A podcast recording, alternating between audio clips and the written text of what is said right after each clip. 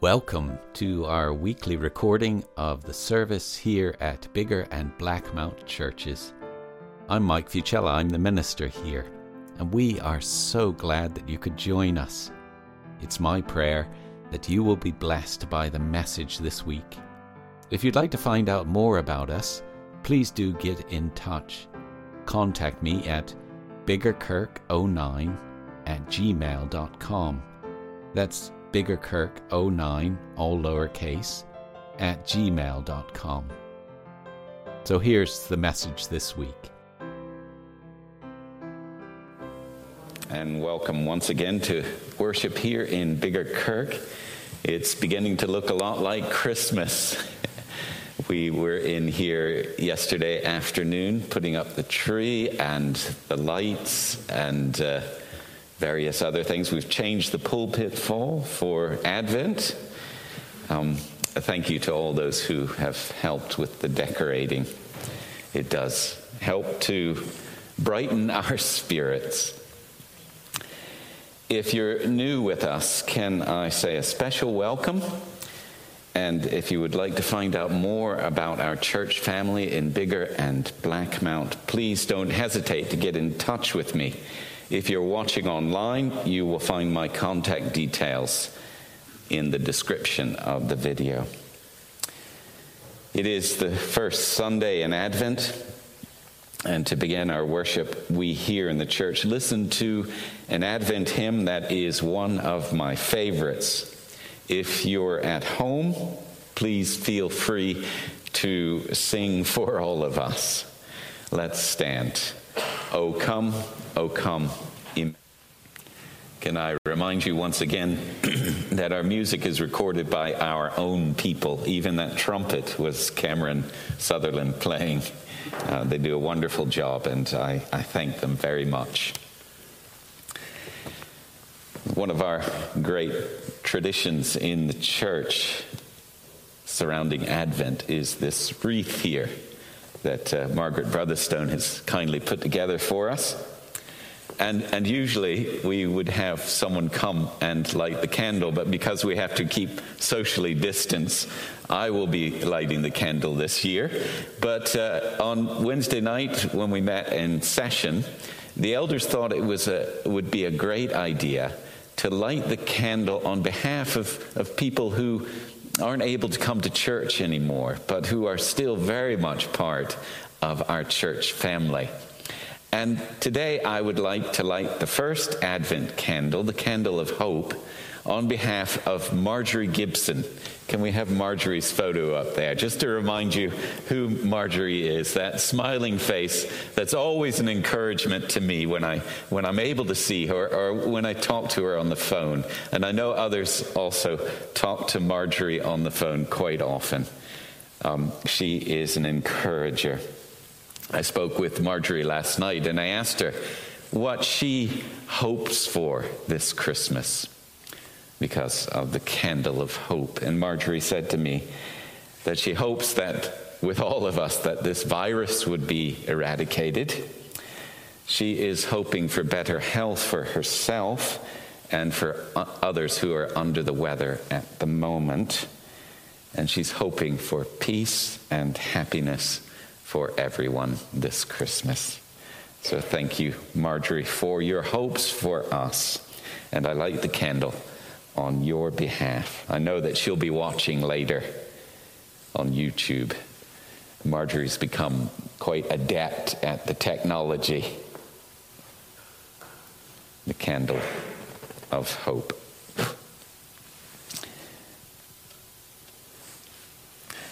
I'd like you to watch a video about the word hope in the Bible now.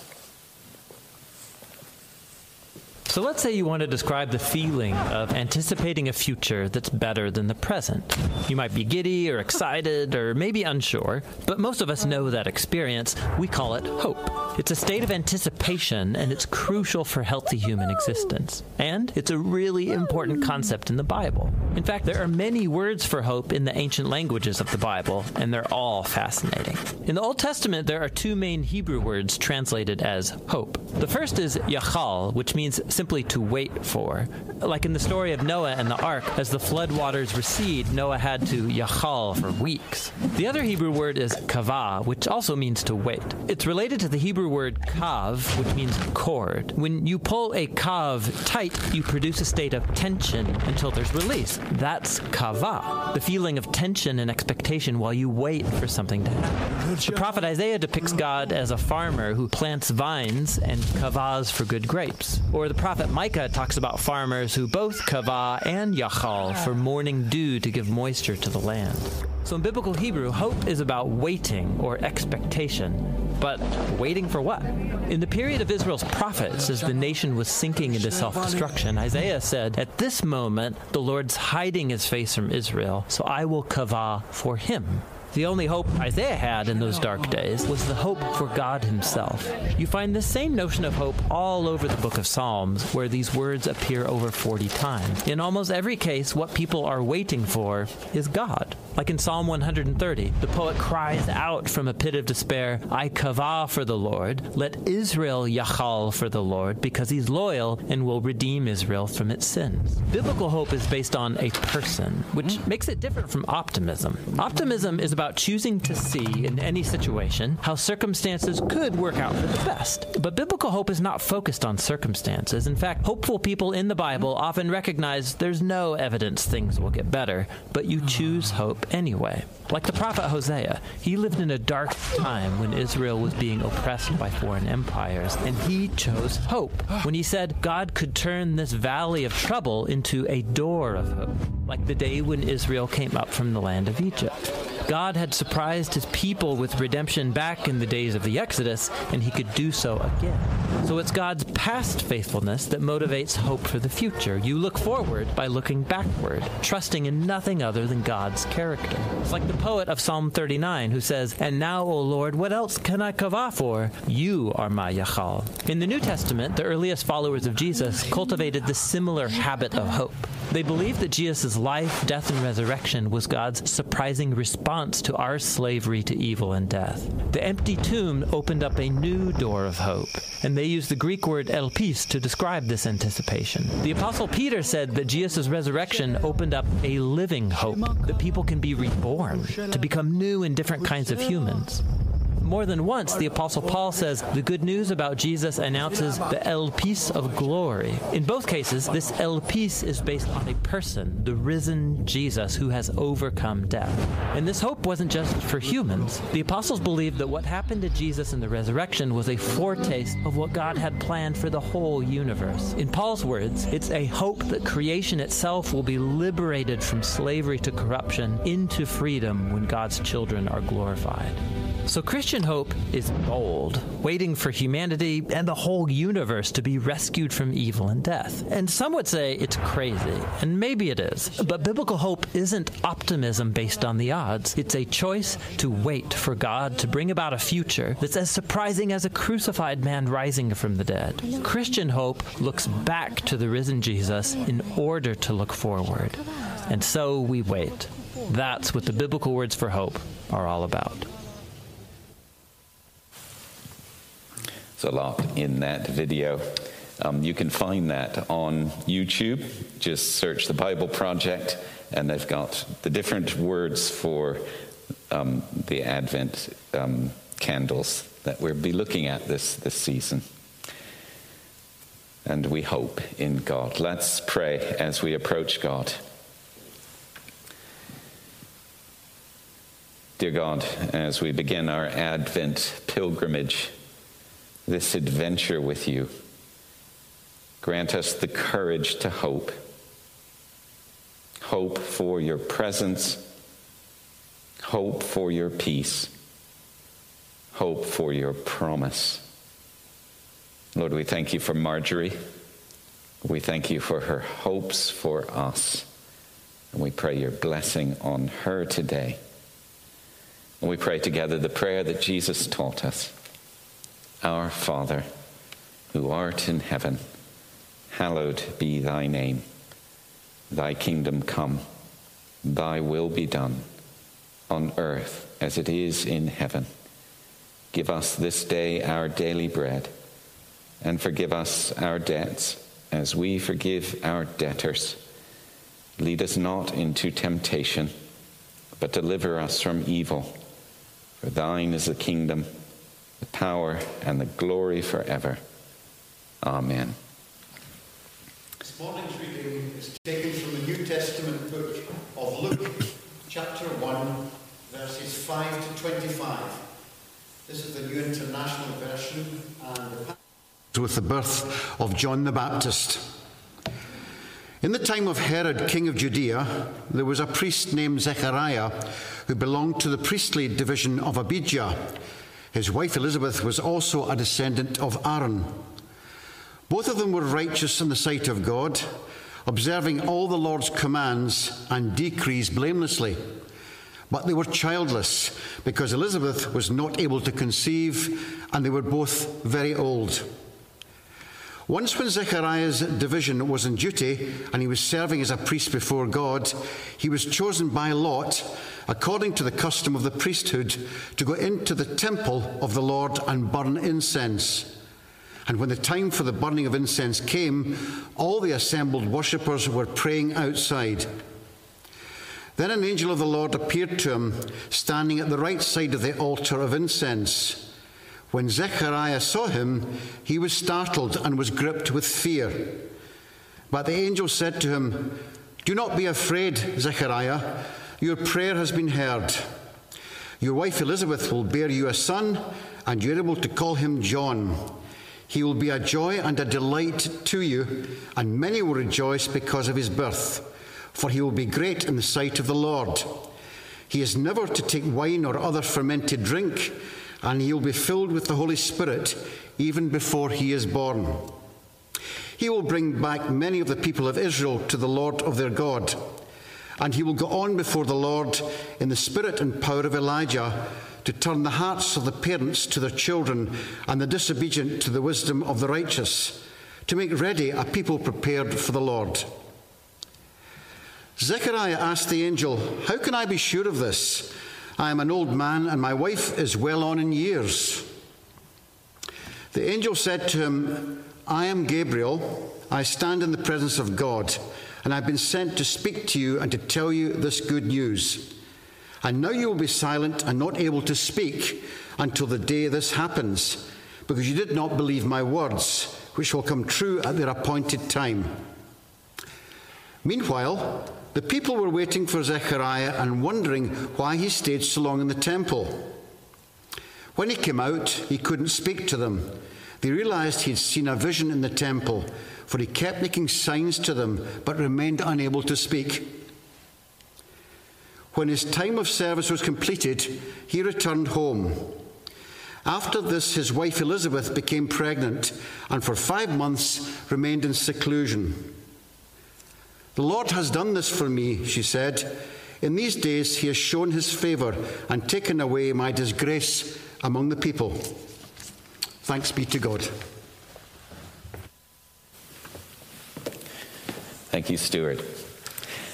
Do folks know the, the manger scene?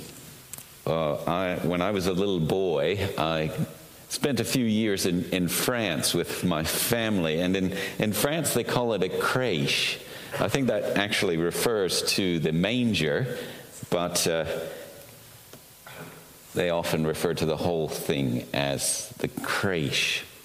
And what you do is you get the animals, there's a sheep and a camel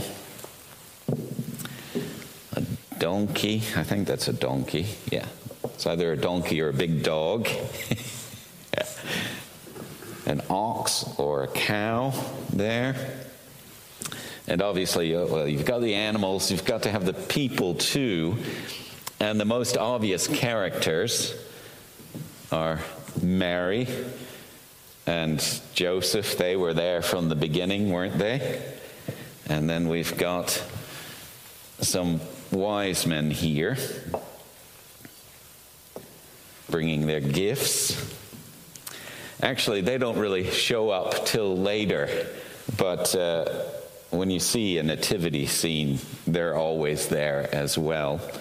You might have an angel, you might have a star as well, but uh, there's something missing. The Christ child is missing. The star of the show is missing.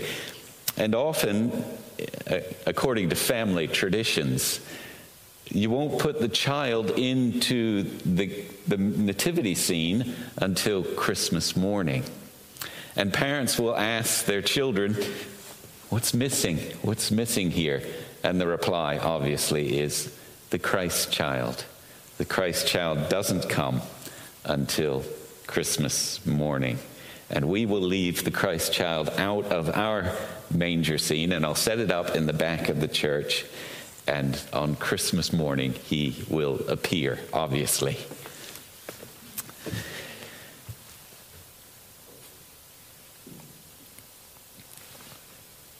This year, Christmas is going to be quite different to any Christmas that we have ever experienced. There are going to be things missing from our Christmas. I heard that there's going to be no Santa at the school Christmas party. There aren't going to be any parties in the office. No guild Christmas meal this year. No getting together with friends that we usually meet up with over this season. And of course, there isn't going to be the physical outings for shopping if shopping happens, it will happen online. Thank goodness for uh, shopping online. We've already missed out on the late night shopping on the Biggar high street. and we aren't going to get to the Christmas market in Princes Street Gardens that uh, some of us go to normally at this time of year. Because of COVID, we will have to choose who we are going to spend Christmas with. There won't be the usual doing the rounds, Christmas Day here and Boxing Day there. And for some of us, this year, our Christmas will have people missing from it because they have passed away. And this season will invariably bring their absence home to us all the more. There are many things missing from our world this Christmas. There were important things missing from the world on the advent of that first Christmas. But might we hope that what happened with the Christ event on that first Christmas morning will also be the beginning of what God will do to restore what is missing in our world as it was then. Luke says that what took place just before that first Christmas took place, his own words, in Judea in the time of Herod. The nation of Israel was bereft Vital, life giving things were missing from their national and religious life. Freedom was missing from the nation. Israel was occupied by the Romans, and the king on the throne, Herod, was a mere puppet for Caesar. By all accounts, Herod the Great was a cruel and self obsessed man. He was out only to consolidate his own power and prestige. And he would do away with anyone who got into his way, even his wife. As far as religion is concerned, true enough, the Jews had a temple in which to worship. The temple was a magnificent building. But unlike the former temple before the exile, God had never confirmed his presence in this new temple. You know, folks have remembered the stories from the Old Testament of how, when Solomon's temple was completed, God had shown his approval and come and miraculous signs of fire and smoke. But no such thing had happened with this temple. This new temple had many of the trappings of the old temple. There were priests and there were altars for burning sacrifices and incense. But the holy ark that had symbolized God's presence was missing from this new temple. It had long ago been stolen away by plundering invaders along with many of the other holy things in the temple. Not only was the temple bereft of God's presence, but God had long been silent. God had not spoken to his people through a prophet since the prophet Malachi, 400 years before. God had been silent. In the time of Herod, king of Judea. In eight words, Luke tells us of a nation with a great deal missing that first Christmas. And then Luke introduces us to a family who were also missing something important that first Christmas. Zechariah and Elizabeth, although they were good and faithful folk, were probably deemed by many in their day as people cursed by God. You see, Zechariah and Elizabeth couldn't have a baby. And for folks back then, that was a great failing. Now, you and I know that not being able to have children just happens to some folk. It doesn't mean that they are cursed. And it doesn't mean that they don't love each other. But sadly, sadly, sometimes it just happens. Zechariah had long given up hoping for a son. But there was still a deep sadness in his heart. Zechariah would have mostly been sad for Elizabeth. Because although the physical problem of infertility could have been with either of them, in those days and in that society, it was assumed that the woman was at fault. For both Zechariah and Elizabeth, there was a feeling that something vital was missing their, from their lives that first Christmas. And then one day, Zechariah gets called up. Not called up for military service, but called up to do duty in the temple.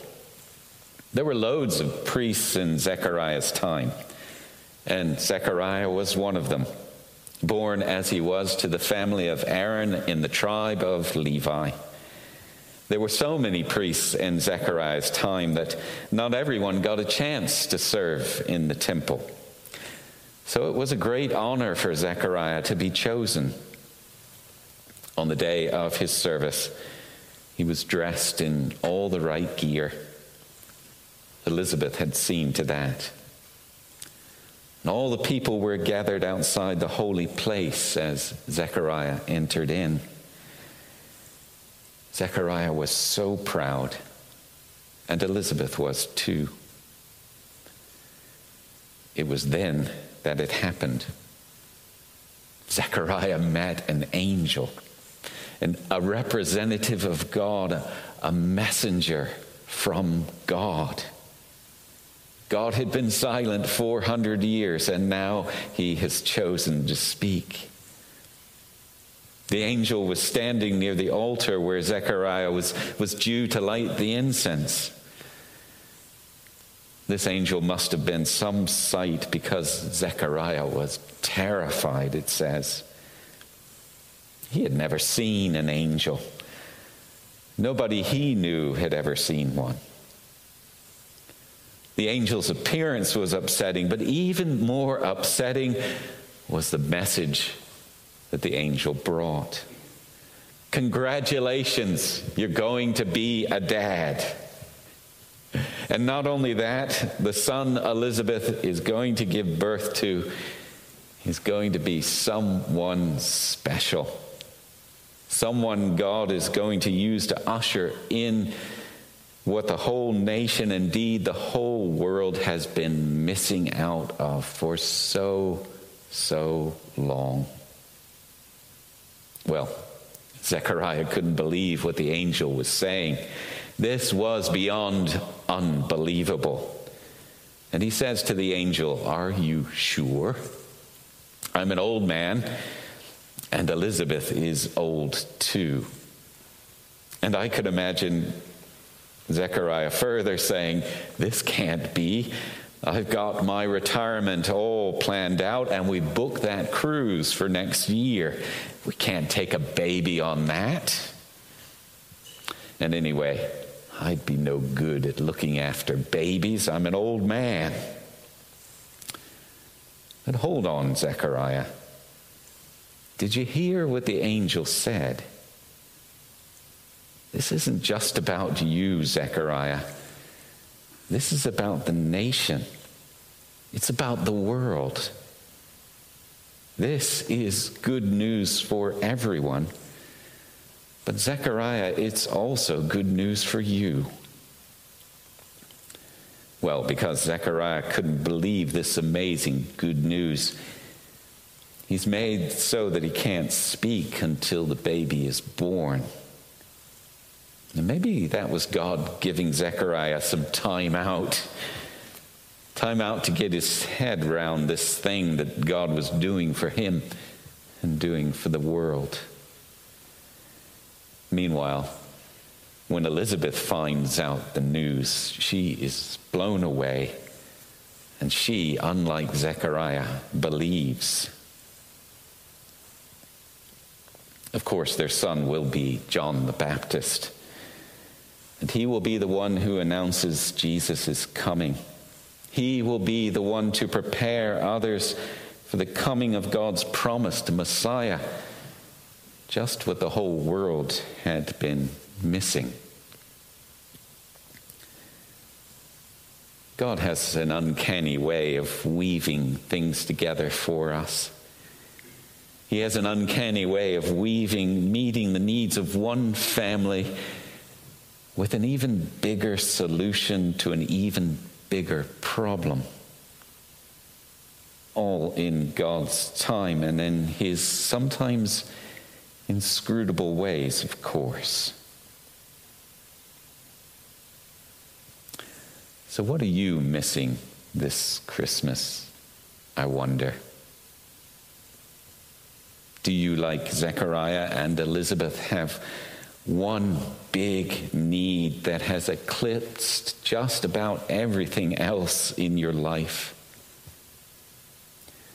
Perhaps it's a health problem. Perhaps it's problems with finances. Perhaps it's problems with people. Perhaps it's something else. Maybe it isn't your need, but the need of another, someone you love. And because you love them, their need has become your need too. Maybe you've got several needs like that. I wonder, I wonder what you're missing this Christmas. I wonder too if sometimes you might be a bit like Zechariah, giving up hope that anything can ever be done to fill that big hole in your life that this need has created.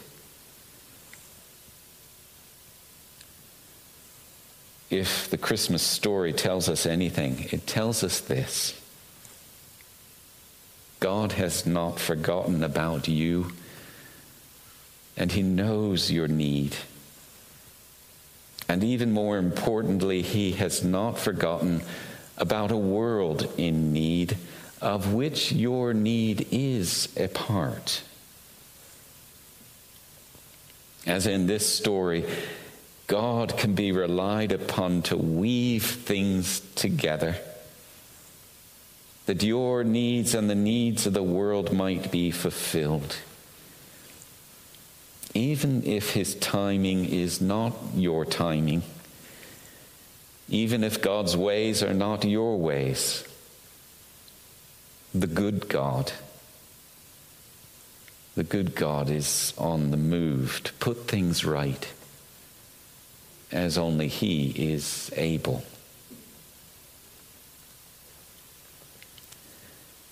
the biggest need in the world, it might not be obvious, is for love.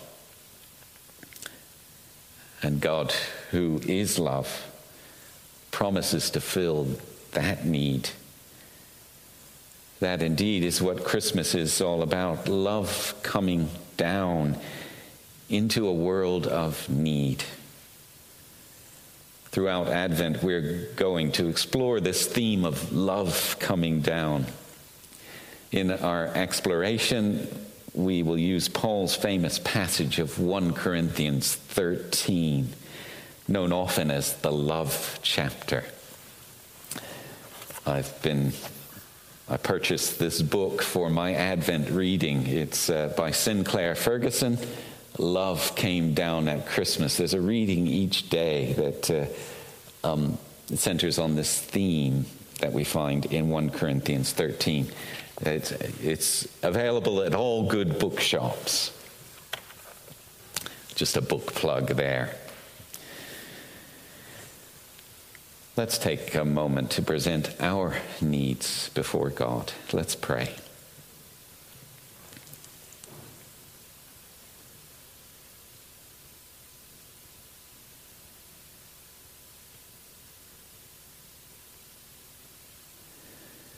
Lord God, we bring the big, seemingly intractable problems before you now. Problems we, like Zechariah and Elizabeth, have perhaps learned to live with. And thinking about them now just makes us feel how hopeless is our situation.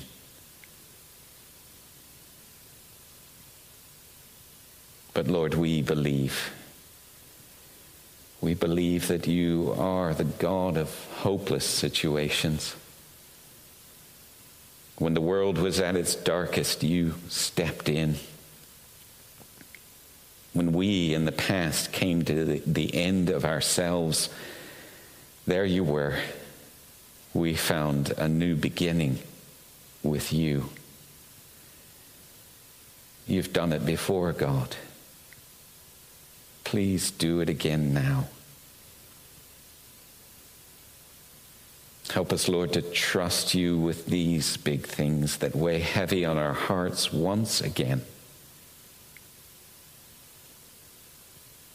To trust that in your perfect plan and in your perfect timing, all will be well. And we will, in the end, be surprised by joy.